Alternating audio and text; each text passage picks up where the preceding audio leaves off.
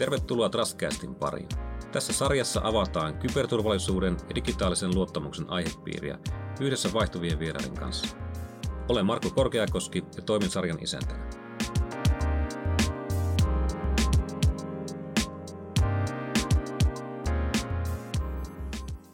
Tänään meillä vieraana liikenne- ja viestintäministeri Timo Harakka. Tervetuloa. Kiitoksia. Kiva olla täällä. Oikein mahtavaa, että pääsit paikalle ja heti kärkeen niin tiedoksi, että on tehty sinun kaupat, eli mulle hankala paikka, ei tarvitse teidetellä, vaan pystyy puhumaan vähän eri tavalla. Liikenne- ja viestintäministeri, tällä hetkellä sulla on ministeritaustaa myös muistakin rooleista. Aiemmin teille ihan väärin muistelin työministerinä, oliko? Kyllä, pitää paikkansa, joo. Ja poliittinen ura on ollut Vihreistä SDP. Oliko Vihreissä joskus nuorempana? Niin, mä oon ollut Vihreän Langan päätoimittaja, joka on vähän sillä tavalla eri asia, että mä en ole puoluejäsen ollut Siinä vaiheessa, että varsinainen ikään kuin politiikka ammattina on aika tuore ilmiö, muutama vuoden vanha. Mikä sut vei politiikkaan? No kyllä se varmaan on klassisesti näin, että kun toimittajana olin ollut yli 30 vuotta, niin kolumnistina ehkä kaikissa suurin piirtein lehdissä, mitä Suomessa julkaistaan, ja sitten Yleisradiossakin pitemmän pätkän, että sitten kun aikansa katsomusta huutelee, niin sitten tulee mieleen, että no pitäisikö mennä sinne kentälle. Pääsee vaikuttaa? Niin, kyllä. Joo. Pääseekö sillä vaikuttaa kuin paljon? No kyllä. Totta kai valtioneuvoston jäsenenä ja valtioneuvostossa pääsee vaikuttamaan, mutta myöskin hallitusohjelman kirjoittaminen ja ne neuvottelut on tietenkin ihan keskeisiä ja siellä on paljon sellaisia asioita, konkreettisia ja sitten vähän niin kuin yleisluontoisempiakin, joita on ollut saanut olla siihen tuomassa. Toimittajaura aikana oli aika paljon myös ymmärtääkseni haastattelemassa tai ohjelmissa, jossa oli poliitikkojakin vieraana. Onko se maailma nyt sitten sen näköinen sillä politiikkapuolella, kun ajatteli sen toimittajana olevan? Ei kyllä kovin paljon samanlainen, jos nyt näin sanoisi. Ulkopuoliselle näyttäytyy erilaiselta. Joo, ja totta kai tämä pätee nyt tässä sosiaalisen median aikakautena laajemminkin, että vähän kaikki on semmoista kaikukammiota. Mm. Mutta niin kuin toimittajien kesken niin kuin kyllä tunnustan sen, että aika paljon sellaisen niin kuin varsinaisen niin kuin oikean tiedon sijaan on niin kuin semmoisia niin kuin porukassa leviäviä mielipiteitä ja käsityksiä siitä, miten asiat on. Ja sitten itse asiassa niin kuin tältä puolelta aina vähän hämmästelee, että miten huonoilla tiedoilla ollaan liikkeellä. Mistä se johtuu? Onko tietoa vaikeasti saatavilla vai onko se sitä pikatietoa? Tuonko sosiaalinen media pikatietoa? No siinä on kaksi ehkä tekijää, josta tietysti mediakinhan kuuluu ikään kuin viestintäministerin salkkuun. Ja sitäkin on kiinnostava katsoa tältä kantilta, mutta kyllä siinä se yksi on tietysti se resurssikriisi, joka on niin kuin mediassa vaikuttaa siihen, että ei ole aikaa paneutua aiheisiin, mutta kyllä se on sitten sellainen niin kuin nopeus, joka niin kuin kaikessa tekemisessä syö aina sen analyysin. Täytyy olla uutiset nopeaa pihalla. Niin, ja mitättömimmistäkin aiheesta, kunhan ekana kertoo. Sen mä oon huomannut. Varsinkin some-aikakaudella tulee tosi voimakkaasti esille. Kuinka paljon sosiaalinen media vaikuttaa teillä poliitikkojen työskentelyyn? Kyllä se varmaan viihtyvyyteen vaikuttaa.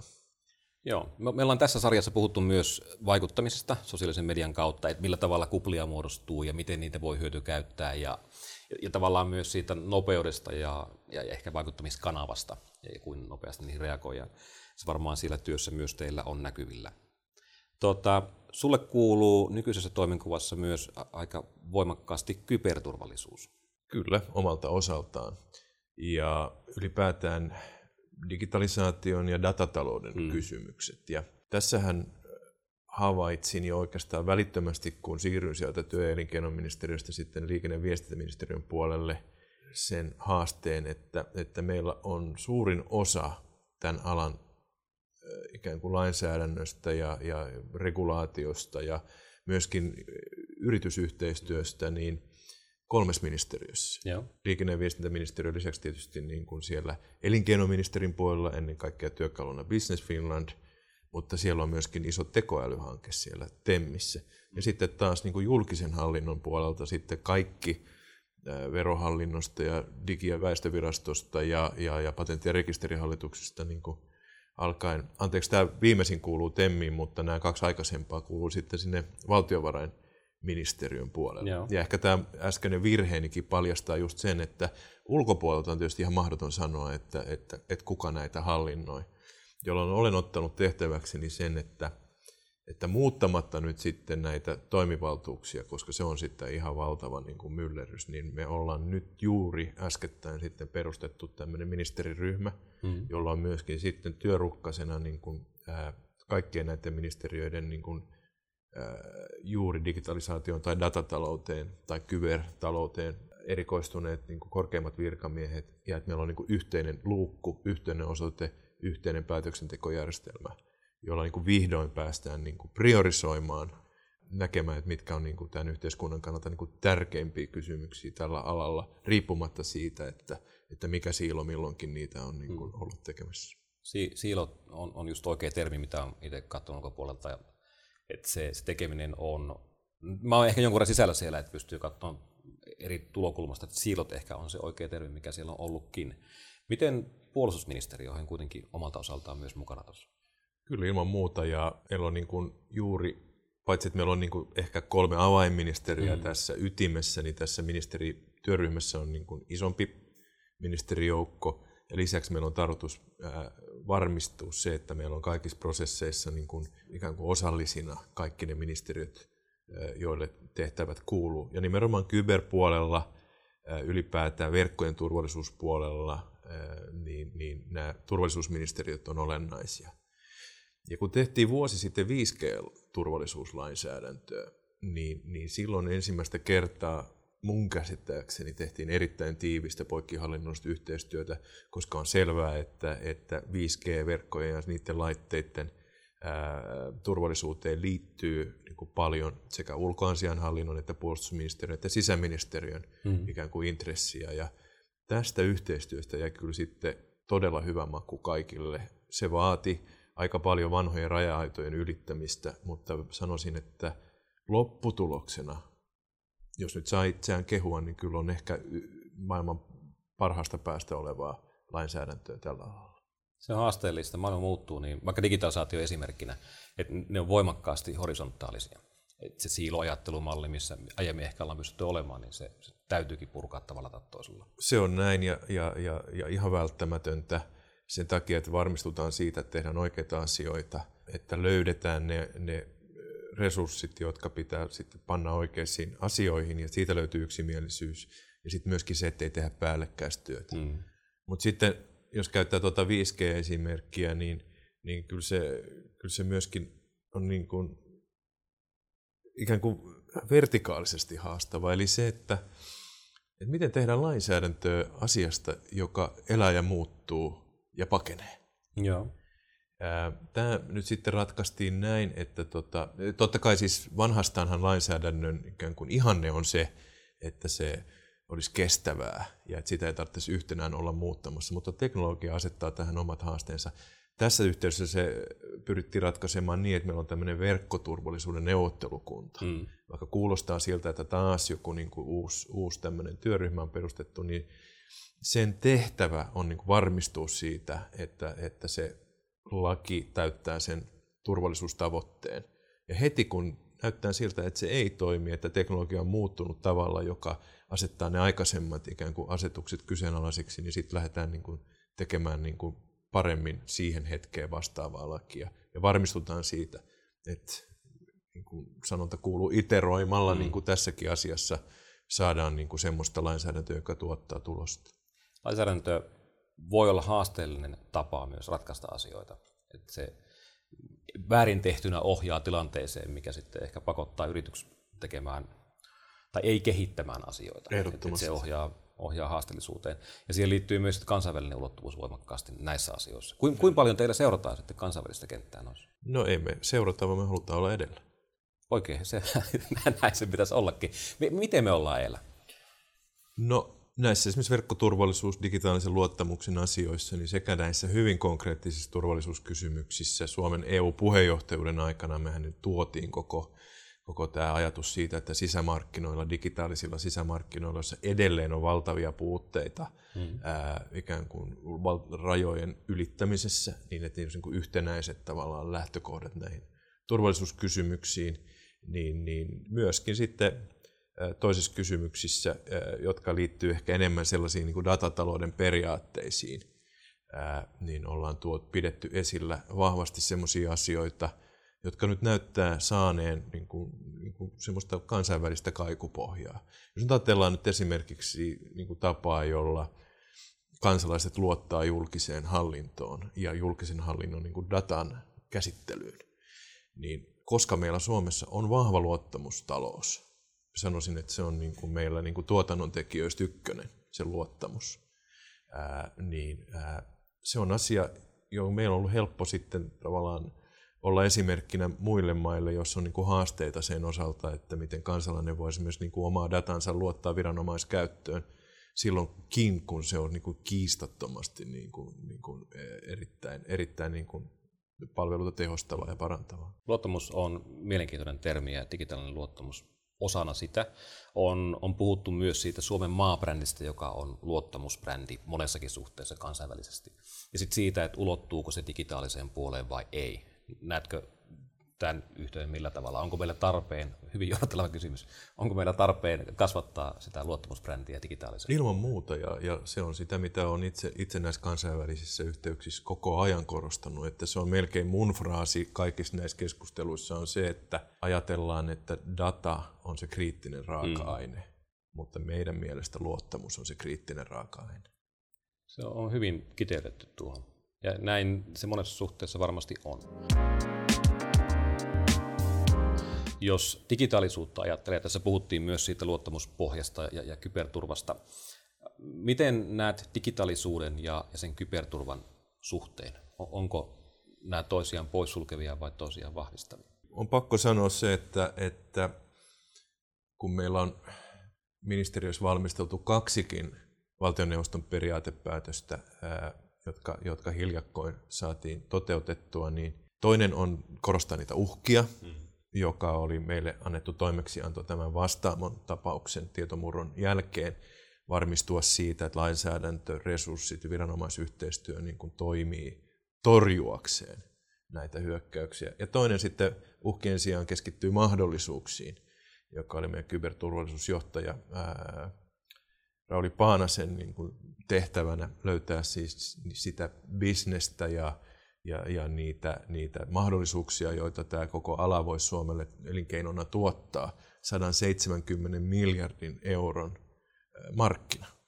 Kun mulle esitettiin tämä luku, niin mä niin kuin heti puutuin, että tässä on pilkkuvirhe jossakin, että ei voi olla.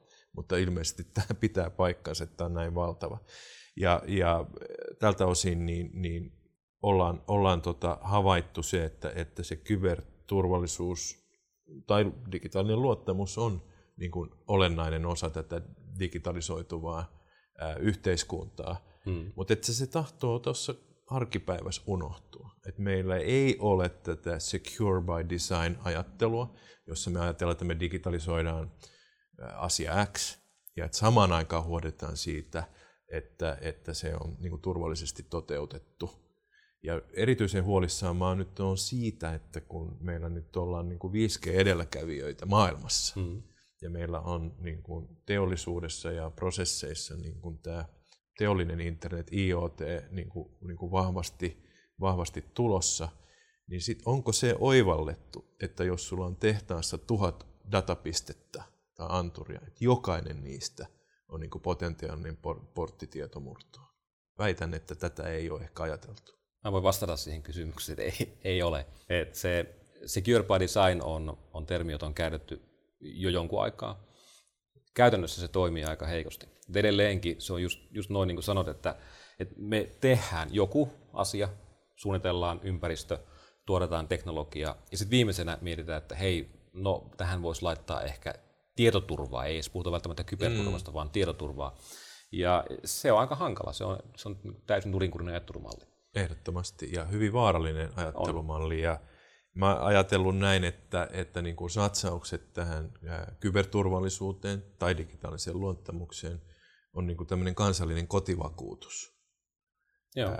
Ja ilman tätä vakuutusturvaa niin me ollaan niin kuin tosi heikoilla. Mennään todella uskaliaasti ja vaaraa päin luottaen onneemme.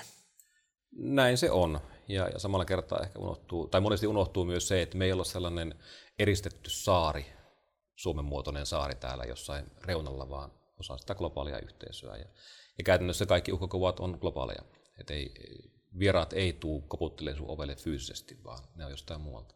Joo, ja siis ihan maantieteellisesti niin me ollaan niinku semmoisessa sijainnissa, jossa on niinku erittäin edistynyttä niinku haittatoimintaa havaittu.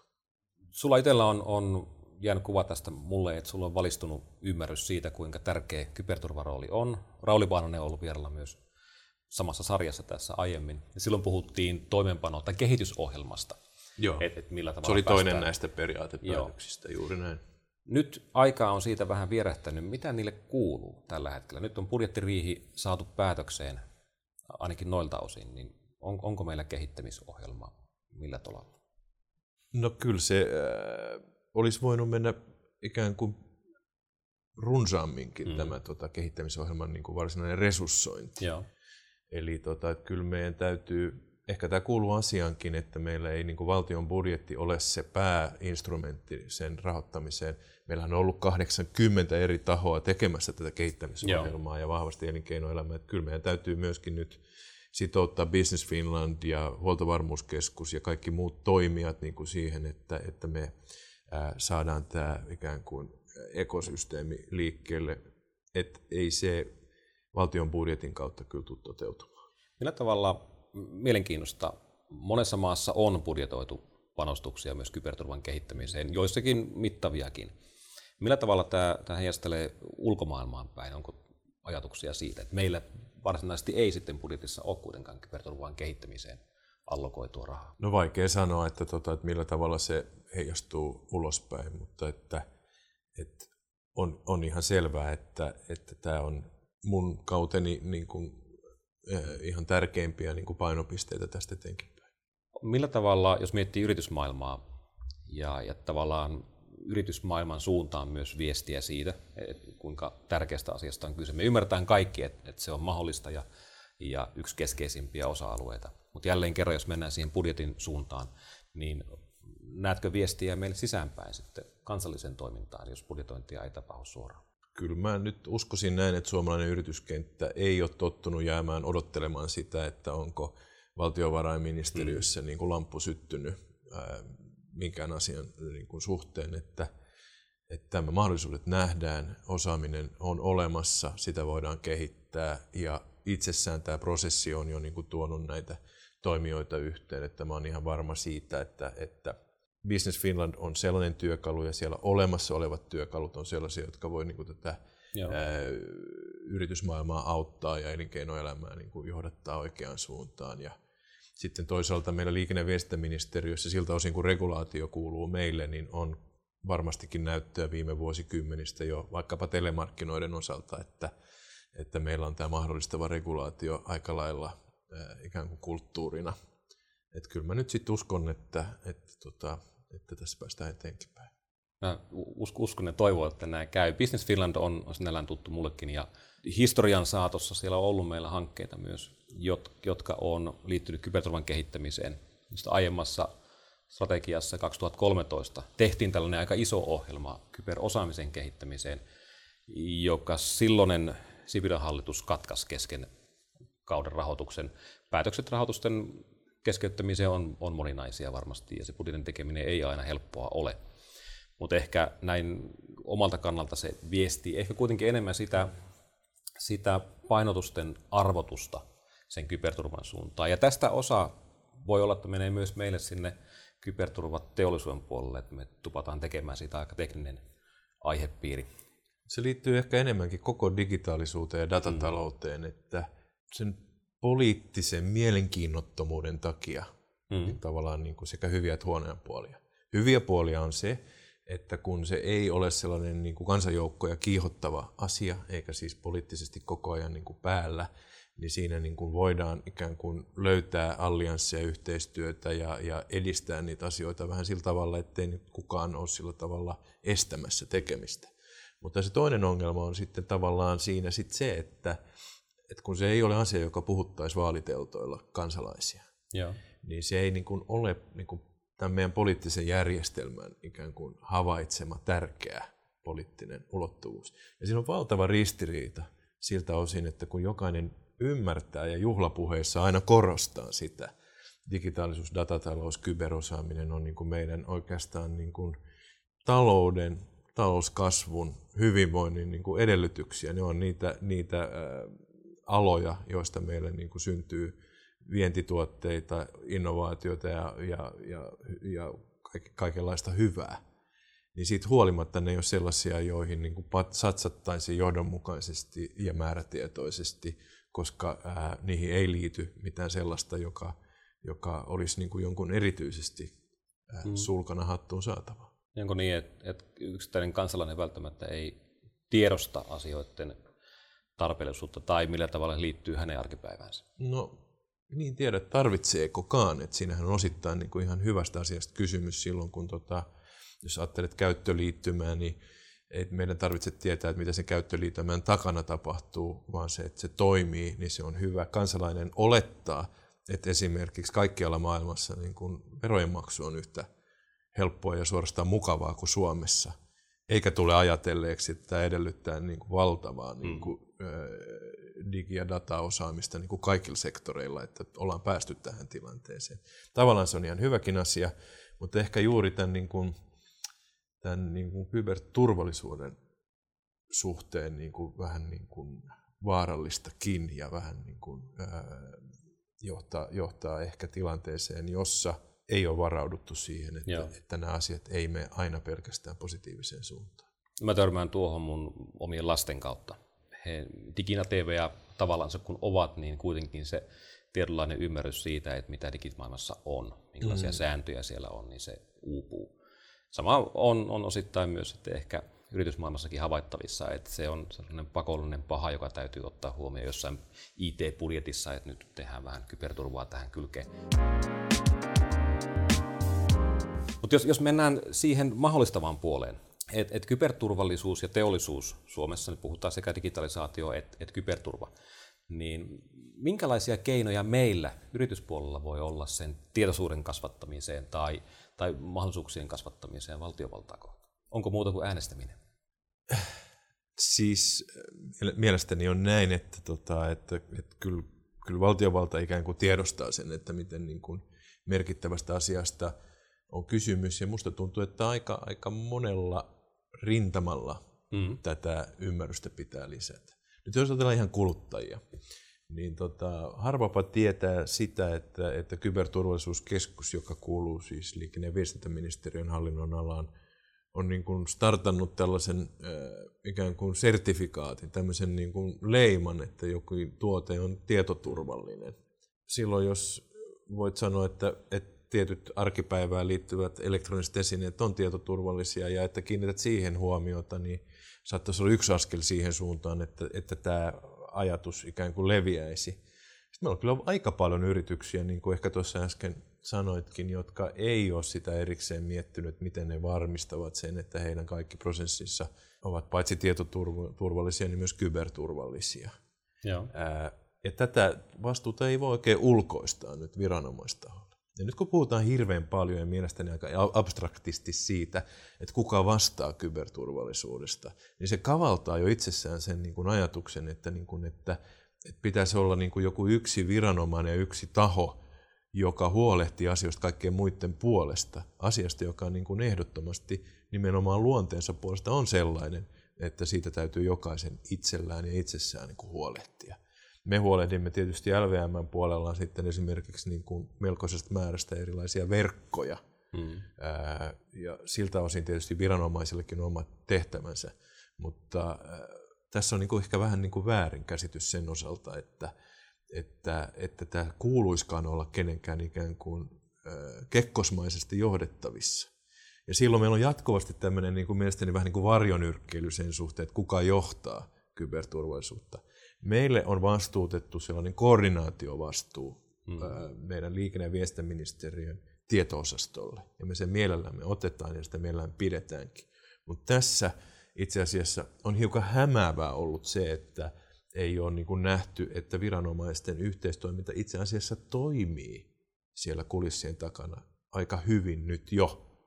Me ollaan haluttu siinä omassa kyberturvaohjelmassa, tai siis titukriksi sanotaan tätä tietoturvakriittisillä aloilla ohjelmassa, niin kuin varmistaa se, että viranomaisyhteistyö toimisi samalla lailla saumattomasti kuin tuolla fyysisen maailman puolella poliisin, rajan ja tullin yhteistyö, että on niin kuin saumattomasti voidaan niin kuin tilannejohtaminen uskoa kenelle tahansa näistä organisaatioista, yhteen toimivat johtojärjestelmät ja viestintäjärjestelmät ja myöskin resurssit.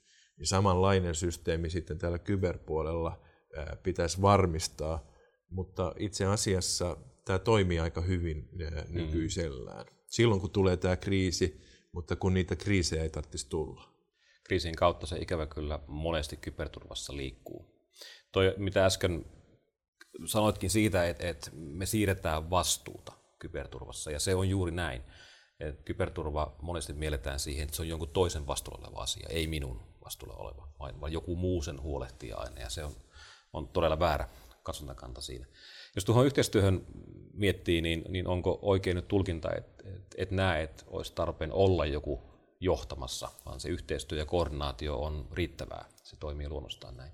En osaa sanoa, onko se riittävää, etteikö siinä tarvitsisi olla jotain parannusta, mutta siis ikään kuin rakenteena se on niin kuin ainoa mahdollinen, jotta päästään tilanteeseen, jossa kaikki yhtäältä niin kuin tunnistavat sen oman vastuunsa siitä tietoturvasta ja sitten toisaalta niin kuin ollaan tilanteessa, jossa sitten tarpeen tullen ripeästi toimitaan sitten viranomaisyhteistyössä. Onko tällaisessa yhteistyökentässä ja koordinaatio roolituksessa, niin onko sillä yritysmaailmalle virkaa? Kuullaanko heidän ääntä millään tavalla? Kyllä ilman muuta. Meillähän on ihan sitten jo huoltovarmuuspuolella niin kuin maailmanlaajuisesti ainutlaatuinen järjestelmä siinä, että meillä on tämä elinkeinoelämä virallisesti edustettuna kaikissa niissä päätöksissä, jotka kuuluvat ikään kuin viranomaisille. Se on niin kuin loistava ja todellakin voisi sanoa niin kuin henkeä salpaava ihan niin kuin kansainvälisesti. Ja samantyyppistä niin kuin tekemistä niin kuin uskon, että niin kuin liittyy sitten niin kuin siltä osin myöskin tietoturvan tai kyberturvan puolella. Hyvin mielenkiintoinen lähestyminen. Nyt ollaan käsitelty asiaa sekä digitaalisuuden kannalta, että sen luottamusteeman kannalta ja digitaalisen luottamuksen teeman kannalta, mikä on mulle sydäntä lämmittävää, että käytetään sitä termiä. Ja tavallaan yhteiskunta on ottamassa ehkä pidempiä askeleita sen kyberturvan kehittämiseen. Rahoitus on vielä vähän haussa kaikkinensa, mistä se nyt ehkä löytyy, mutta niitä työkaluja siellä toivottavasti on. Onko nämä päätökset aina näin syklisiä, että se on yhden hallituskauden päätöksiä, vai pystyykö katsomaan vähän kauemmas? No, tuo on hyvä kysymys, koska ei niiden pitäisi tietenkään olla. Ja meidän pitää pystyä vakiinnuttamaan tietyt rakenteet. Mä nyt toivon, että tässä viranomaisyhteistyössä ja sitten lainsäädännön uudistamisen osalta niin päästään siihen, että ne on niin kuin sellaisia pysyviä rakenteita. Ja ennen kaikkea nyt sitten tämä mainitsemani digiministereiden yhteistyö ja siihen liittyvä tämmöinen digitoimisto, joka koordinoi ja hallinnoi kaikkea tähän alaan liittyvää, niin olisi semmoinen, jonka toivoisin, että jää jälkeen ja pysyvästi elämään. Se voi sitten kunkin hallituskoalition ikään kuin tarpeiden mukaan mukautua, mutta että tämä yhteistyön ja koordinaation tapa joka tapauksessa vakiintuisi, koska on musta nyt aika ilmeistä, että me ollaan nähty se, että minkälaisia haittoja on siitä, että meillä on ollut tämä digi- ja datahallinto nyt sitten niin kovasti niin kuin sirpaloituneena eri paikkoihin. Noin se varmasti on. Jos miettii, mitä aiemmin sanoit siitä kriisien kautta tapahtuvasta kehityksestä. Kriisejähän meillä on ollut. Vastaamo on yksi esimerkki, joka on nostanut tietoisuutta. Eduskunnan tietomurto on ollut taustalla tai vakoiluun liittyvää tekemistä. Mut kuinka vakavaa täytyy sattua, että ne panostukset kasvaa? No tätähän mä itsekin juuri kysyn lähes joka aamu itseltäni, että joudutaanko Irlannin tai Ruotsin tilanteeseen ennen kuin sitten meillä on niin kuin se valmius ikään kuin ottaa tämä niin kuin yhteiskuntapolitiikan keskiöön. Irlanti ja Ruotsi siis esimerkkeinä siitä, kuinka niin kuin terveydenhuoltojärjestelmiin murtauduttiin. Ja kun jokainen ymmärtää, että terveysdata Vastaamon esimerkki oli niin kuin siitä niin kuin yksi, mutta että miten tärkeää on se, että se koko terveysdatajärjestelmä ei murennu tavalla, että Ruotsi oli esimerkiksi niin kuin jonkun aikaa semmoinen harmaa läiskä koronapäivitysten niin kuin osalta, koska sitä dataa ei ollut saatavilla yleiseen käyttöön. Ja kyllä mun mielestä tämä kansallinen kotivakuutus pitäisi nyt ymmärtää ottaa niin, että tämmöinen todennäköisyys tällaiselle hyvin vakavalle tietomurrolle olisi paljon matalampi kuin mitä pahoin pelkään on nyt. Toivottavasti tähän päästään, ja sehän olisi valtava kilpailuetu. No on, siinä on todellakin valtava markkina sille kyberosaamiselle ja kyberteollisuudelle ja innovaatiolle. Ja meidän pitäisi nyt ensitöiksemme päästä niin kuin siihen eliittiin, joka kansainvälisellä tasolla saa toisten maiden tietoturvamurtoja tai tilanteita ikään kuin tutkia ja niitä ratkoa. Ja sitten vastaavasti meillä olisi vielä parempi käsitys siitä, että mikä kansainvälisesti on tämä kyberturvallisuuden niin kuin tila ja kehityskulut. Näissä on vielä parantamisen varaa. Tietynlaiseen vaikuttajan rooliin kansainvälisesti ja luotettavan toimijan rooliin. Juuri näin. Tämä on niinku se ehkä se ihan ensimmäinen steppi, mikä tässä nyt on niinku pitäisi saavuttaa vielä ihan lähikuukausien aikana. Erittäin mielenkiintoisia pointteja. Meillä on tässä sarjassa yksi sellainen yhteinen kysymys kaikille. Ja mitä digitaalinen luottamus merkkaa sinulle? Digitaalinen luottamus on itse asiassa, niin kuin taisin tuossa äskenkin sanoa, niin oikeastaan niin kuin yhteiskunnan ja oikeastaan kansantaloudenkin niin kuin kriittinen tuotannon tekijä. Se on hyvin näkymätön tämä luottamus, oli se sitten digitaalista tai liittyy suoremmin niin kuin fyysiseen maailmaan. Meillä päin esimerkiksi asun Helsingin maantieteellisessä keskipisteessä, niin jätetään ulko-ovia auki. Meillä on luottamusyhteiskunta silloinkin, kun ei olla kotona.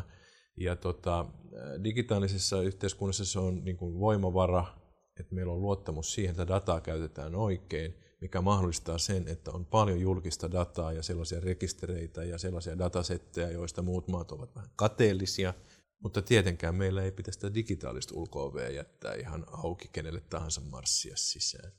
Eli siinä on niin kuin hyvät ja huonot puolensa, mutta kyllä mä näkisin, että se on niin kuin valtava vahvuus. Me luotetaan ihmisinä toisiimme. Me luotetaan tähän yhteiskuntaan, me luotetaan hallintoon. Nyt meidän pitää täällä niin kuin hallinnon puolella niin kuin olla sen luottamuksen arvoisia ja varmistua siitä, että tämä luottamus on turvassa. Ja tämä on nyt yksi syy, miksi tästä kyberturvallisuuteenkin täytyy kiinnittää erityistä huomiota, koska tämä luottamus saa semmoisia kolhuja, jos tapahtuu näitä murtoja, jotka voi olla kohtalokkaita sitten tälle koko järjestelmälle. No, piti olla viimeinen kysymys, mutta kysyn vielä yhden. Pitäisikö meidän vaihtaa terminologiaa ja puhua enemmän luottamuksesta kuin siitä kyberturvasta? No, se on kyllä erittäin hyvä ajatus mielestäni. Okei, hyvä. Ministeri Timo Harakka, kiitos paljon vierailusta. Eipä kestä, kiitos. Ja onnea jatkoon. Kiitos. Käy lukemassa lisää osoitteesta netox.fi/Trustcast.